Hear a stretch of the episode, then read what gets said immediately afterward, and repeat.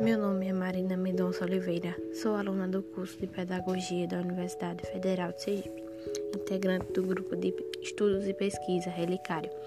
Vou ler para vocês o poema O Fotógrafo, escrito por Manuel de Barros e editado pela Record.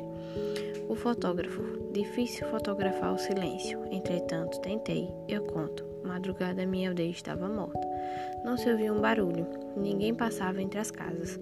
Eu estava saindo de uma festa. Eram quase quatro da manhã. Ia o silêncio pela rua carregando um bêbado. Preparei minha máquina. O silêncio era um carregador? Estava carregando o bêbado.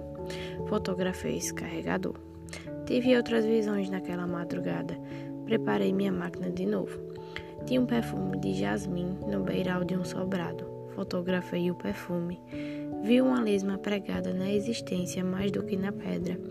Fotografei a existência dela. Vi ainda um azul perdão no olho de um mendigo. Fotografei o perdão. Olhei uma paisagem velha a desabar sobre uma casa. Fotografei o sobre.